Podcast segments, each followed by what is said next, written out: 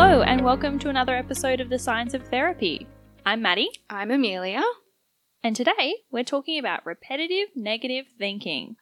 Of the ruminative kind. Indeed. I found this episode really interesting and super refreshing, I think, because of the focus on rumination. Maybe not so much as a thought, and maybe not so much about what happens in a rumination. How do we challenge all of the unhelpful thoughts that happen when somebody is going, I don't know, over and over an event that happened, or asking really scary existential questions. Why me? Why is my life like this? I think any clinician who works with people, particularly depressed clients, but not at all limited to them, they'll find this a refreshing approach to addressing rumination and paying a little bit more attention to that as not necessarily an avenue for thought challenging. Indeed. Today's guest is Professor Michelle Moulds from UNSW Sydney. Michelle is a clinical psychologist as well, and she has had a long history in practicing in terms of the role of repetitive negative thought and particularly rumination in not only predicting but also maintaining a lot of uh, psychopathology. We had a really interesting discussion with Michelle, and it was full of cool examples and ideas. It was about eight o'clock our time Mm. and early in the morning for her while she was in lockdown. Now, it does mean, as a little heads up, the audio is a little bit patchy at times. I guess that's the time difference issue. The internet. Yeah, that's how it works, isn't it? So you do miss the odd word here and there. It's not a huge problem, but just a heads up, bear with it. This episode is also quite practical, I think, Mm. compared to some of the other episodes. It's definitely getting into the nitty gritty of what rumination presents like in treatment and how we can measure it, assess it, and really target it as well. Exactly. I picked up a huge amount of ideas that I would carry into my practice straight away. So lovely to have you on the podcast, Michelle. Welcome. Thank you very much. Thank you for having me. So, we're really interested in learning more about rumination today and the role it has in various therapies and various disorders. So, we may as well start with the one big question I bet a lot of people are asking right now, which is what actually is rumination? It's a very fancy word for what? Right, good question, and a simple one to start with, but an important one too. So, rumination really just refers to, I think, our tendency to get stuck. So, when clients engage in rumination, we hear them in the room very much telling us over and over again about the same kinds of things things I've done wrong, why I'm uh, the person that I am, why I can't cope with things, um, why I'm not a good person. So, it's when our clients really get, get stuck in that well worn groove of going over and over again. And for the most part, rumination has been studied in the context of depression. So we think about our depressed clients as very much engaging or getting stuck in the past. Um, but we know that rumination is a tendency that cuts across clients with a range of disorders. So our socially anxious clients spend a lot of time going over what they said wrong and how badly they came Mm. across. Also thinking ahead about how badly I'll do next time. And similarly in PTSD, we hear a lot of dwelling on the accident and why I should have done, done things differently or how I could have avoided that happening. Mm. So really, I think of it most broadly as this tendency to get stuck and to engage over and over thinking about the same content. It sounds like something that's not restricted to just one type of disorder. It's spread across the board, something that's quite arguably transdiagnostic. Definitely. Um, and certainly more and more evidence, and, and this literature really did develop and blossom in the context of depression, but we have more and more evidence that this tendency to, to get stuck and to dwell is very much a characteristic of clients with a range of disorders. And that makes perfect sense too. If we think about the reality of our clients is that they rarely present to us with a neat disorder in one box. Exactly. Is far more the norm. Um, Yeah. And so we know that tendency to engage in the type of thinking can really catch on to different content and whatever it is that's client's main symptom. So very much transdiagnostic. Mm. I um I personally think that the focus on mechanisms that are transdiagnostic in nature that let you see one process in a person that might have two or, or more disorders is quite useful for clinicians who can then target processes rather than specific disorders. It's a kind of a nice move away from disorder specific treatment into a bit more integrative treatment which is uh, a great direction I think to go in. One thing I wondered, Michelle, around rumination, as someone who only have come across it really in the context of my clinical work, I've kind of thought about rumination and worry as perhaps two sides of the same coin. Their similarities being kind of repetitive, negative thought. The way I've differentiated that is rumination dwells on the past and worry is future focused. But I think I might be mistaken there. I think you mentioned, unless I'm wrong, that rumination can be future focused as well. That's a really good question, and and certainly one that's arisen in the literature in the last couple of decades, and really, I guess, how does conceptualize or think about more broadly repetitive thinking. Mm. So this idea repetitive thinking just means again i get i get back in those grooves and whether that's about something that could happen the what mm. if that's mm. much more of anxiety yep. and the what did i do or mm. you know mm. what did i do as we see in the context of rumination. And for the most part, when we've compared those types of thinking and studies, that really is the critical difference that emerges that you've just touched on there, that temporal difference, that it does tend to be more about what if in, in the context of worry. And that's how we think through worry mm. and how we assess do and more about the past in rumination. But this broader concept of repetitive thinking, I think, has encouraged us, again, driven very much by a transdiagnostic um, kind of idea to think about the commonalities in those types of thinking. So even if the content temporally is, is distinct in the way that you just suggested, actually the processes, the mechanisms, the emotions involved, mm. the way in which mm. our clients try to manage or, or cope with those types of thinking, the extent to which they're verbal and visual, we have a lot of evidence to suggest significant overlap. Mm. And that has led some just actually focusing on this repetition might be more fruitful than looking at this a past and and future distinction. Okay. But that is definitely the key distinction in how we conceptualize these types of thinking and how we assess them. Mm. So this differentiation of past focused and future focused is is a distinction. However, there seem to be more valuable descriptors around these kinds of repetitive thinking processes. Like you mentioned, are they verbal? Are they visual? And that's really interesting and new to me. I guess we picture our clients sitting at home thinking quietly. But um, it sounds like that repetitive thought can take different forms in terms of either what's happening in their minds or even what they're doing if they're speaking out loud, for example. Definitely. And and so again, very much influenced by work in the worry literature by Tom Borkovec and colleagues, really emphasizing this very verbal nature of worry. And we know for the most part, when we've looked in similar ways at rumination, there tends to be more of this verbal component as opposed to the visual. So it's more heavily verbal. Mm. But certainly for some clients, that visual component is a feature too. So if we think, for example, in the context of PTSD, mm. where our mm. clients sometimes are triggered by those very visual, intrusive memories, that can then slide them into thinking about, oh, what does this mean that I have this memory and why didn't I do something differently? So the verbal and visual can very much feature in the repetitive thinking predominantly verbal, but yes, there can be those visual kind of imagery, I guess, based components that can almost feed into, mm. into that mm. repetitive and that rumination.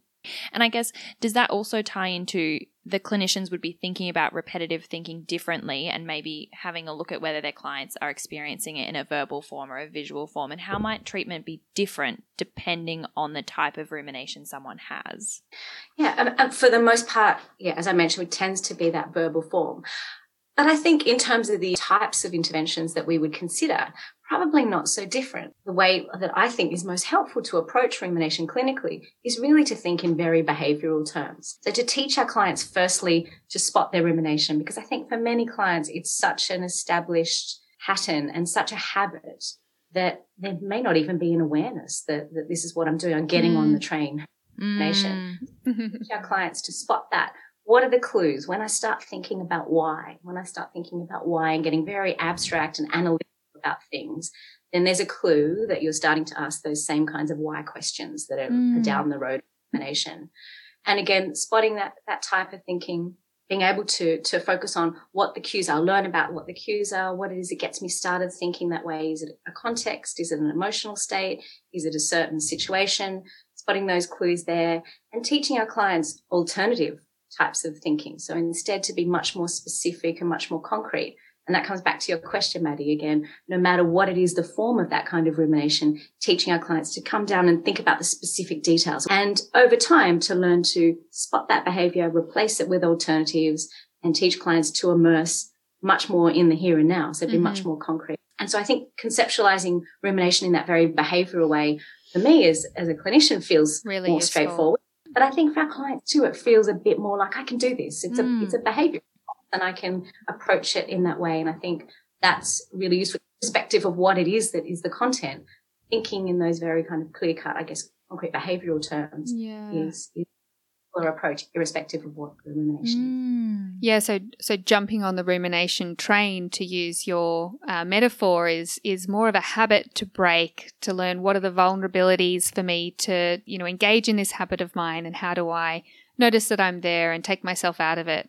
Seems to me hmm. much more useful and even pragmatic than trying to challenge some of the content of the rumination, which might mean you get stuck kind of co ruminating with the client at the same time as well. Just never ending. I couldn't agree more. And I think if I think back to, you know, many of the times when I've really struggled to do cognitive therapy with a very well practiced yeah but client. Yeah. Yes. And I think in hindsight, actually that approach is, is what doesn't, what doesn't help. Work. And sometimes it can be some of the most beautiful cognitive therapy in unpacking that. But again, if that, if that process and that very yeah, but or why train is already underway, mm. then thinking about that as a behavior can be a much more fruitful thing clinically and also a much more useful skill for our clients to learn. Sounds Definitely. a bit easier too. Yeah.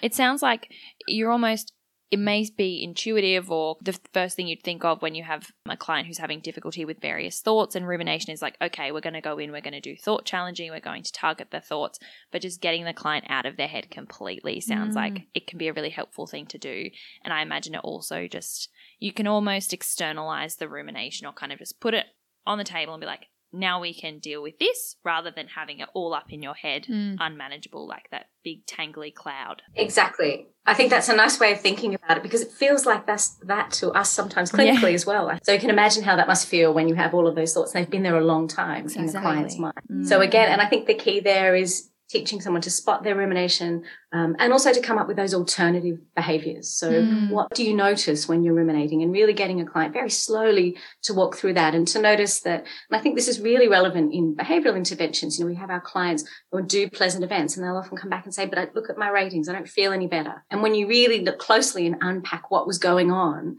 if the client's not there, if there's a lot of time, well, this used to make me feel good, but I'm not feeling good now, mm. even though engaging in the engaging in the behavioral task we set them what's going on in terms of that, that rumination can really remove them from context. So coming up with an alternative, helping clients to immerse and to get involved in the detail, the sensory aspects, to be present mm-hmm. and really to uh, kind of mindfulness type language, to be to focus, very much focused on the, uh, the experience they're having to, and think about how they're feeling rather than going through the motions, but being busy up here. Mm. Distracted their brains on the train. exactly. That's exactly right. Yeah. Yeah. So I, I actually would like to backtrack a little bit. I think we've jumped into some really helpful clinical so pieces questions. of wisdom. What I'm interested to know is is a bit more about if we go back to rumination and the problems it might be causing. What's your sense of the contribution of ruminative thinking to different disorders. You know, how important is it in presentations and what slice of the suffering pie does rumination occupy? Is that a tricky one? It is a tricky one. Um, and I'm very biased, so I would say the whole critical, pie. exactly right. But I think it's it is a good question because I think it, there is the process of ruminating. There is how unpleasant that makes me feel there's also what I'm missing out on. And, and behavioral activation is a treatment that I think really cuts to the heart of rumination. So the rumination component of um, Martell and colleagues' intervention is very much about teaching clients what am I not doing in the world when I'm ruminating. So there's firstly how how unpleasant it feels because going over and over and over things that have happened or possibilities doesn't make you feel good. But also then there's all of the opportunities that I'm missing out on in terms of doing my exposure, in terms of engaging in activities that will help me with my symptoms, but also in my life when I'm in my head, what, how am I not engaging with my family? How am I not enjoying my work in the way that I know uh, mm-hmm. could lead it to make very fulfilled in the way it used to? And so I think it's, it's almost a ripple. I, I don't, I, I think if you have that tendency, there's the short term, it doesn't feel great. But also if we think about the consequences and what that's stopping in terms of improvement and in terms of just engagement in the mm. world, broader effects too. We know there's a link between rumination and sleep. When I lie in bed and my head is very, very busy, then I'm unlikely to, to be able to sleep well. And that's going to have significant ripples across a whole range of other aspects of health and well-being. Mm. Um, so about 95%. Percent, 99.9. And it kind of aligns with this conceptualization of rumination, not as a thought process, but as a behavior. And when you think about it that way, not only do you access the fact it's distressing when it happens, but it gets in the way of things as well, like any unhelpful behavior would. What's it stopping you from doing? What's it taking you away from? Things that both give you a sense of, you know, satisfaction and things that give you joy and, and, and enjoyment, like socializing. And Maddie did touch me on the shoulder when you said sleep because I'm, I'm very interested sleep. in sleep. so and sleep is just one example. So again, we know when sleep is disrupted, there's a whole cascade part of that cascade that really cuts across our mental and physical health that we know almost snowballs into a range of difficulties. Mm. Yeah. So I find rumination really interesting in that we've been talking about how we can externalize it as a process rather than content. Does that mean that for instance, when we give our clients monitoring forms and we're getting them to log their thoughts, they would almost be logging the process of rumination rather than the content of rumination per se. Yeah, I think that's a great question. And I think often what we find when we give our clients our very standard cognitive therapy sheets, we can see the rumination in there. When we've asked them to generate an alternative, might just be a ruminative thought. I think it is a really good question because that line is is not clear. And for many clients, mm. once I'm on the room, can look different. And it pulls in that there's not content process distinction, it pulls in all of the, the catastrophizing and all of the generalizing and all of those kinds of habits that we know are characteristic of our clients. And I think for me, when I have clients monitor their rumination, a really useful way to do that is to think about the language and why. Mm. And I've had clients go away and every time you have a why thought, write it down for me. And sometimes those thoughts are really helpful. Um, you know, oh, why didn't I do that? And so that can prompt you to engage in action. But what we know with rumination is it becomes this repetitive mm. stream of why that usually don't have an answer. And the answer is another why question. Mm. But what we really want is a nice tag for our clients to be able to spot, oh, that's it. Can think of one in particular, pages and pages of why, posing impossible kinds of questions that's what we're looking for in our clients because why do we even have the monitor? So that they can learn to monitor in their heads away mm. from their sheets going forward. Logging those kinds of questions can be a really useful way of them getting, having an awareness of, wow, how much I'm doing this. Mm. And also then to unpack, when am I doing that? When is it more distressing? When do I start thinking like that and, let, and move on? Let it go. so when is the blue? Exactly. I find it really interesting that rumination is such a big part of depression and depression is a very, I guess, some might argue, a behavioral, eh, the behavioral treatment of it. Um, but then earlier we were talking about how mindfulness can also be really helpful for rumination because it is such a good way to get out of your head. Does that mean that, I guess, when a clinician is faced with whether they should go down the mindfulness path or the behavioral activation path, what what kind of decisions or questions should they be asking in determining which one they should go down? Good question as well. And I think it, when it comes to rumination, to be honest, I don't see them as so different mm. because I my erring is always on the side of the behavioral. I think the best evidence based treatments that we have for this kind of thing, rumination focused cognitive therapy, um, and also Martell and colleagues, behavioral activation. That rumination component, I think, is a wonderful way of really capturing and simplifying rumination. And I think the key is what we should do for any other behavior. We need to teach our clients to spot it we need to get them to better understand the cues and the contexts in which it's it's made worse and, and in which it's better and then critically, we need to teach an alternative. And once clients can see that the, the rumination, the, the, real clue for rumination is being abstract, moving away from the moment, then we can teach alternatives. And that's where I think there's a whole gamut of strategies that we have mm. is engaging in the present. So, you know, for clients that might spend a lot of time walk, doing their walk home from work and they're still up here, they're still in the office. Okay, what could I do on that walk home to really engage me? Mm. How do I or on the sensory aspects of what's happening around me. So I think there are tools that we have that can help our clients to look in and to engage in, in the moment.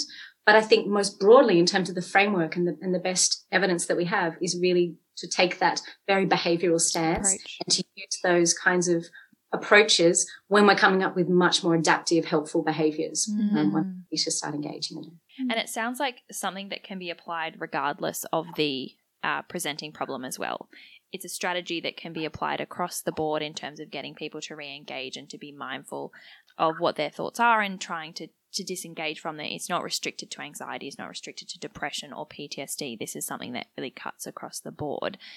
In terms of um when we think about the experimental lens of rumination, which is something that I love so much, how do you actually test whether rumination is a causal mechanism in these kind of presenting problems? Or are we just beating around the bush and saying that something that's correlated is causing it when really it, it's not? Never. yeah. Good question. I mean, I think our, our typical approach in the lab, and certainly in this early, in the early rumination literature, Susan Nolen-Hoeksema and colleagues, is very much to have our clients come into the lab, manipulate rumination. So have one group of participants uh, read through a series of prompts that instruct them to focus their attention on their problems, their feelings, and to think about the causes and meanings and consequences this is the way I feel right now. What does that mean? What are the consequences? So to really to um, encourage that kind of very abstract analytical approach and compared that with a condition in which participants read through a series of statements that were very externally oriented. Think about the layout of your local shopping center. Mm-hmm. Think about clouds forming in the sky. So the very early literature compared the consequences, the relative consequences of those two manipulations, one engaging in me and my problems and thinking about why, and one more externally. And then over the years, I, that really prompted people to ask the question, well, is it, does that really t- get to the heart of, of what's so problematic about rumination? Because we have two conditions that are quite different. One's externally one focused, one's internally focused. One has this very abstract flavor and one is, again, just focusing attention away. Mm. So in a series of experiments um, that I was involved in with Ed Watkins and others, we instead said, actually, let's look at the same content of thinking. So let's have participants think about our problems and difficulties in a very abstract way. So have them in that ruminative mode. Why causes, meanings, consequences. And let's just compare that to, to this, another group of participants who have the same content, but we just tell them to focus on the detail. Focus on the detail of how you feel versus think about why you feel the way you feel. Interesting. I can, to be honest, that seems like a distinction that wouldn't, to me, when I first looked at it, result in different consequences. But there are a lot of experimental studies now showing that is the case. If you have depressed or dysphoric participants and you get them to focus in and be abstract, we have a, uh, demonstrated a lot of um, adverse outcomes in the lab. So impaired problem solving, a tendency to get stuck on negative memories, a tendency to feel worse. Um, more recently, we've done work on decision making, Shanta Day at UNSW, showing that that very abstract thinking you know, prevents people from making decisions in the context of depression, as opposed to same content and just focusing on the detail. And I think that really gives us a nice basis for saying it really is getting stuck in that abstract why, abstract why, why. mode. Exactly. Why. That we can see leads to these deficits. Um, even if you give people a negative experience in the lab and you know, give them some negative feedback, again, we see significantly poorer adjustment to that or feeling worse after that relative to this concrete rumination. So that gives us a good sense that we're talking about something that's a driver and clinically mm. it makes sense to target in our interventions. So the the real distinguishing feature between those two similar kind of rumination conditions is the why in the in the true abstract rumination sense and it's why do I feel the way I feel? Yeah, what and, what are the causes, what are the meanings, what are the consequences? Okay. What caused this? why and what what does this mean going forward okay about about me and and my mood and okay in the condition where it's focusing on on the problem itself so still internally focused and and focused on un, unhelpful things or negative things but it's more just what are the particulars of how i'm feeling so is that right on the details and okay. i think and we've taken a step forward in subsequent studies. Um, so I mentioned Shanta's work, where instead of having someone think about a decision and what it means and what might I do, focus on the specific details and the steps. Mm-hmm. So I think it's really the clinical, the critical clinical thing for me. One is just getting me stuck into this spiral of why, and another shifting into a more focus on the detail and thinking more proactively. And I think there the language again is so critical. If I think about why do I have a problem? Or I think about what is my problem and how can I move forward? Subtle difference in language, but a very different frame Striking. from our clients. Movement rather than that spinning of wheels. And mm. I think mm. that's the distinction that's emerged from that experimental work into the clinic is if we can stop our clients in their tracks, you're noticing why, how do I shift my why into a what and how? And with that view to moving forward and starting to solve problems because our clients do have problems. How do mm. I feel? I feel awful what's going on in my life. I've had a very difficult circumstance. Then following that with, okay, how can I, how can I do this? What mm. might be mm. the step right now is very different to the spinning wheels of, of constant why. Mm. Mm. Or trying to challenge, oh, it can't be that bad. You know, you, you have had a difficult time at work. How likely is it that your, your colleagues maybe think that you're not pulling your weight when maybe they are quite, you know, low functioning? And I understand the importance exactly. of moving out of the head and into the problem solving. Absolutely. Yeah. Mm bringing it back to, I remember one of the first questions we asked was how is rumination and worry different? And I think that discussion really brings to mind the fact that there's not a huge, there's not like a clinically meaningful difference between rumination and worry that you would kind of get hung up about as a clinician. It's kind of, you're right in that they have the same flavor as repetitive negative thinking rather than getting a rumination specific treatment manual or a worry specific treatment manual or trying to even bother to tell the difference. It's all about if you see your clients with repetitive negative thinking, we've got to go in and kind of treat it as a behavior rather than getting hung up in maybe labeling it or something like that. I, I totally agree. And I think again, that's that's something that's really emerged from the literature in over the last couple of decades. And many of the ideas and many of these these uh, suggestions around abstractness, and again, ideas that came from the worry literature, mm. and we can play out in the context of rumination. And I think a really critical point and something that I get slightly hung up on here is around the issue of assessment. And I think one of the ways in which it's really kept us thinking about worry and rumination in separate boxes, I mm-hmm. guess, with setting clients is the way in which we assess um, these types of thinking. Now, the, the, gold standard measure of rumination, Nolen-Hoeksema's measure, measures res, um, response to depressed mood. So that's a great instrument in the context of depression, but that is so commonly used across clients with a range of uh, disorders.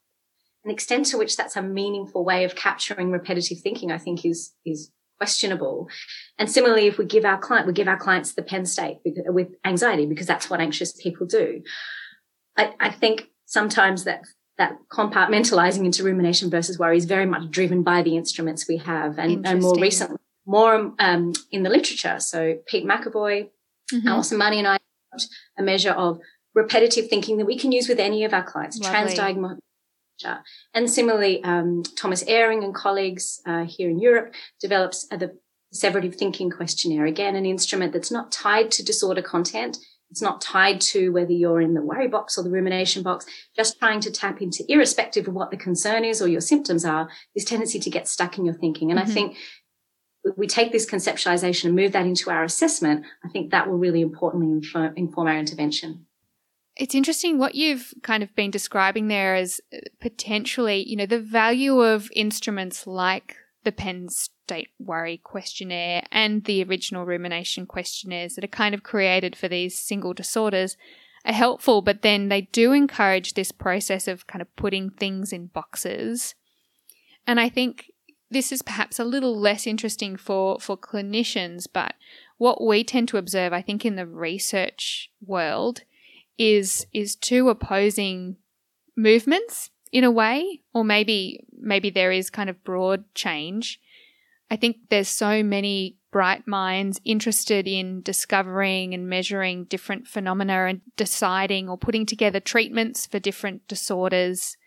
Like oh i found a particular presentation of anxiety in this population so i should create a measure that assesses that particular kind of anxiety and then a treatment that does that and that's really valuable. But I think we end up with this, you know, commonly known too many, um, too many empirically validated treatments problem. And contrary to that, there are people saying, well, let's just take a step back and instead of splitting, let's start lumping and look at what are the processes that generally pervade most people with who are anxious, full stop, or who are low, full stop. And that just seems so much more valuable to clinicians and even researchers as well, looking to, to help the most people they can without having to do CPD every day. Completely agree. And I think the, the value of that, I think we've embraced the value of that clinically in the literature.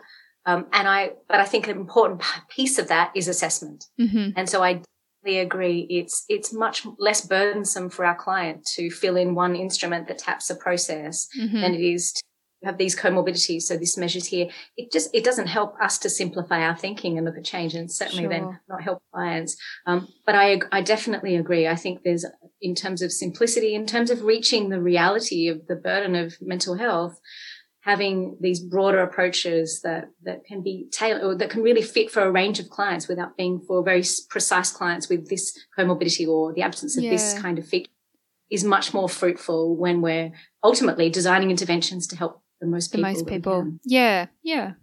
And we also we want it we want the best outcomes for our clients, but we also want to give ourselves the best chance of delivering treatment to the best of our ability.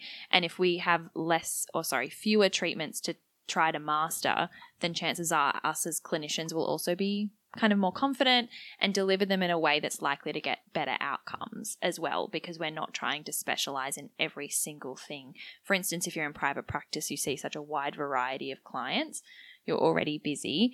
Adding to your cognitive load, learning all these different things, I guess it's more efficient mm. to learn less. You can tell that Amelia and I are clumpers rather than splitters. Than splitters. Yeah. Very obvious. Clumping makes a lot of sense. I'm a clumper too. And I think it's it's it, it's definitely more and then the question is about what's the best way to teach to treat this process rather than what's the way that I te- treat this client. And then mm. it's very much more driven by a formulation approach. This person is heavily, you know, ruminative. They get stuck in their thoughts. Okay, what's the best way that I can approach that process mm-hmm. that we know from the evidence. And so, mm. yeah, that makes it's more experimental as well. You're kind of going in for the heart of the the mechanism that you assume is driving it, and that is arguably perhaps more effective and efficient, and it will take less time, I guess. Mm. Exactly, and it's tailoring our treatments for our formulation. So, yeah. mm. Exactly. We uh, like to wrap up our interesting, insightful interviews with the same collection of brief questions. So, Michelle, one of the first things we like to know is what is one of the biggest misconceptions you think in your field? What's a misunderstanding that you do frequently come across? Um, hmm. I think, I think coming back to what we've covered earlier, this idea that it's really hard to treat rumination, and I think it can be challenging for sure. But I think again that taking that that approach that we've talked about and seeing that through the lens that we through which we approach most problems in the clinic and thinking about this is a behavior and looking at those kinds of cues and replacing that with an alternative behavior again i think is a really nice way of simplifying what feels like someone might come to therapy with 30 years of of going over yeah. and i think for me that um that idea that that's too hard i don't know what to do with that mm. actually if we mm. think about say a phobia then for me it simplifies some of that thinking. So I think it'd be that sense of it's just too hard. Too hard. Can I follow that up with another mm. question? Good. Um, it also strikes me if we're talking about this as a behavior and we're talking about someone, say, we have a middle aged client who has a lifelong history maybe of recurrent depressive episodes and a, an even kind of even between episode tendency to ruminate. And then we expect to give them some psychoeducation and some sort of form and they break the habit between two sessions. And then we go, gosh, that is hard. Um, I think it would be hard if we were expecting ourselves to fix it that quickly. So I, I, wonder if it does, you know, I think challenging but not impossible. But in terms of using the language that you said, it's it it shouldn't be a deterrent to address because it is difficult to change. But maybe we should give ourselves a little bit more time and um, and a bit more faith in the in the fact that habits can change, albeit a little bit slowly and with some persistence. So definitely, and I think another that points to another complication here that for many clients, it's this is just what I do, and I start thinking this way, I and I am. But also sometimes that sits alongside, but I do this because it helps me, mm. and I think mm cognitive beliefs we know are, are, common in GAD. We see very much here. And so there can be this mismatch between I can't, it's just, it's my default and I do it without realizing, but also these, this inherent belief that this is how I understand things. And so I think unpacking, and again, that almost comes in with our challenging, unpacking the, the, the evidence for that belief that this has actually helped you to solve your problems alongside getting people to, to spot and to, to look for the clues they're going on this path. So I think you're right. It's, I think that approach can help to simplify things, but it certainly doesn't change something to something that we could, you know, fix overnight. Mm. Um, I a lot to unpack for our clients, but it's more doable, I think, in that framework. Yeah. Mm. Yeah. That's a really nice way of describing it as well that rumination is a habit and it's going to take time to change. Um, and that's okay on the behalf of both the clinician and the client. Mm. The fact that it might take a few months or a few sessions, it doesn't mean that it's not working. yeah. And also to be, we know for habits that are entrenched, to even be mm. in the Mm. position where I, that I'm doing it is, is Sure. very, very challenging. So much part of how you approach life and how you inherited a habit or however that habit ha- came to Mhm. emerge. So even just be, being able to be better at noticing I'm starting to do that. We know for clients with a long standing habit of any kind, that's a significant, um, you know, step. So certainly we, we need time. And also, not only noticing it as a habit, but getting to that next level of being willing to let go of it, considering, as you just mentioned, there are these potential draw cards or perhaps erroneously formed Mm. beliefs that it helps me to solve problems or it helps me prevent failure. Um, which is certainly going to be some obstacles that commonly come up, I would guess, in addressing long term rumination. Absolutely. And what do I do if I don't do this? Mm. And again, that's where our cognitive kind of challenging and our behavioral experiments come, Come in. in So I think the idea of, of taking those strategies we know are helpful for other long-standing beliefs that encourage the maintenance of unhelpful behaviors, taking those same approaches and taking it to, to this habit of thinking. So Mm. definitely helps to frame it, but certainly there's a, there's a process there when we're trying to shift something that's so ingrained. Mhm. Mm. It's always, I find it really helpful to remember that there's a reason that someone's behaviors have stuck around. Exactly. There's always a reason why rumination has been helpful for them. Yeah. At some point. Hmm. So, one question that I've been quite excited to ask you is we like to ask researchers one question that they really want to answer in their career or they would like to see answered. What is your research question that you just can't wait to get? I don't think I can answer it, but a question I think some very developmental researcher can answer. Mm. for me uh, is how how does this emerge? So for, for and there are there are some suggestions. You know, perhaps when when children are, are raised in context in which there's uncertainty, or they have to spend a lot of time analyzing other people's behavior to understand, or if there's inconsistency in perhaps their parenting or their significant relationships, where they learn to ask why and to spend a lot of time analyzing, perhaps that puts someone on a path where that's their emotional default when is to overthink things. But what we don't really understand is how does that emerge? I mean, is that, it's probably a combination of factors. If I have parents who respond to their problems that way, I probably learn that too. Or maybe I've had an environment in which there's, there's, there is a lot of uncertainty or a lot of, um, circumstances that lead me to, to think, Think too more. hard. Mm. Exactly. Um, and maybe there are broader social factors too. And I think, you know, gender is a very significant kind of variable and really prompted Susan Nolen-Hoeksema's work in this area at the outset. This idea that we know in children the, the rates of depression are comparable until you hit around that early adolescence and teens when we see that rate soar for, for females. And her suggestion was, it was this tendency to respond in very different ways to emotions and problems that was responsible for driving that difference. So I'm I'm interested in, in why why Mm. why does it come to be, and I'm not the person to answer that. Um, there's probably a, a, bunch of factors, and we probably all know a bunch of people who could answer that question. But understanding better the trajectory, how does this come to emerge? Because the the better we understand that, the better we can be armed in terms of prevention, which of course is always preferable to seeing our clients many Mhm. years down the track. This entrenched habit. And I think there is a beautiful irony that I just realized in which a leading rumination researcher's one big question is why? I just, I love it. I love it. Shift that into a how. How do we answer this question? Come on, let's problem solve. exactly. Yeah, that's not a great note to end on. it? well, it's good because we have one final question for you. What would be the one thing you'd like to see clinicians integrate into their practice based on your expertise in rumination and its treatment?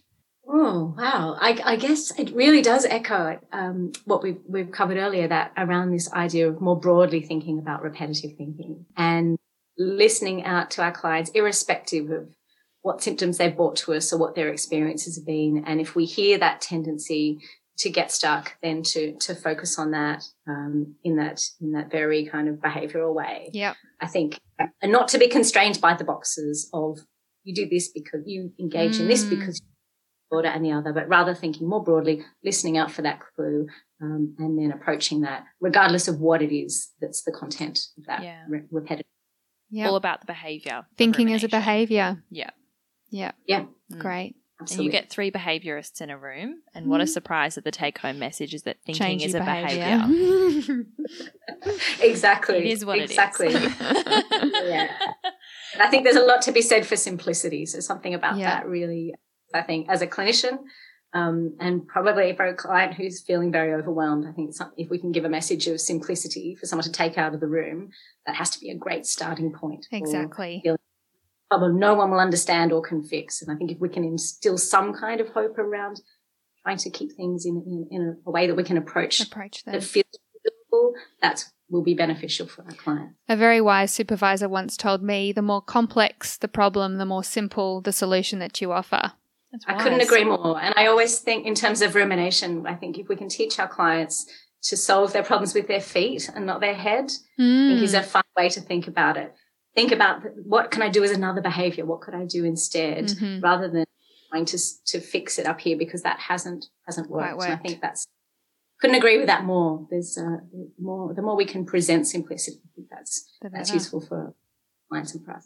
It has been an absolute pleasure. Ironically, quite thought provoking. Just to, to, to jump on Maddie's uh, excellent joke before. Thank you. I, I was bursting out of my You skin once I thought with of it. so excited. Um, yes, but it's been such a lovely, lovely opportunity to talk to you about what you It are has. so wise in. Thank you so much for coming on. Thank you to you both for having me. It's lovely, re- really lovely, and, and a nice discussion. And um, yeah, a, lo- a lovely opportunity to think about not just the evidence, but how we make sure we really lay that out in clinical practice. So, thank you mm, so much. Great. It's a pleasure. Thanks. We both had a joke about ruminating over the content of the episode, and I think they're both equally lame. And we Do came have up with them at the same time. I think neither of us deserve. I think so we just good. move. though. I think we just move on. If you did enjoy the podcast, please like it, subscribe it, and check out our website for additional content and links to Michelle's work. Scienceoftherapy.com. You can also claim CPD there if you want to. Catch you next time.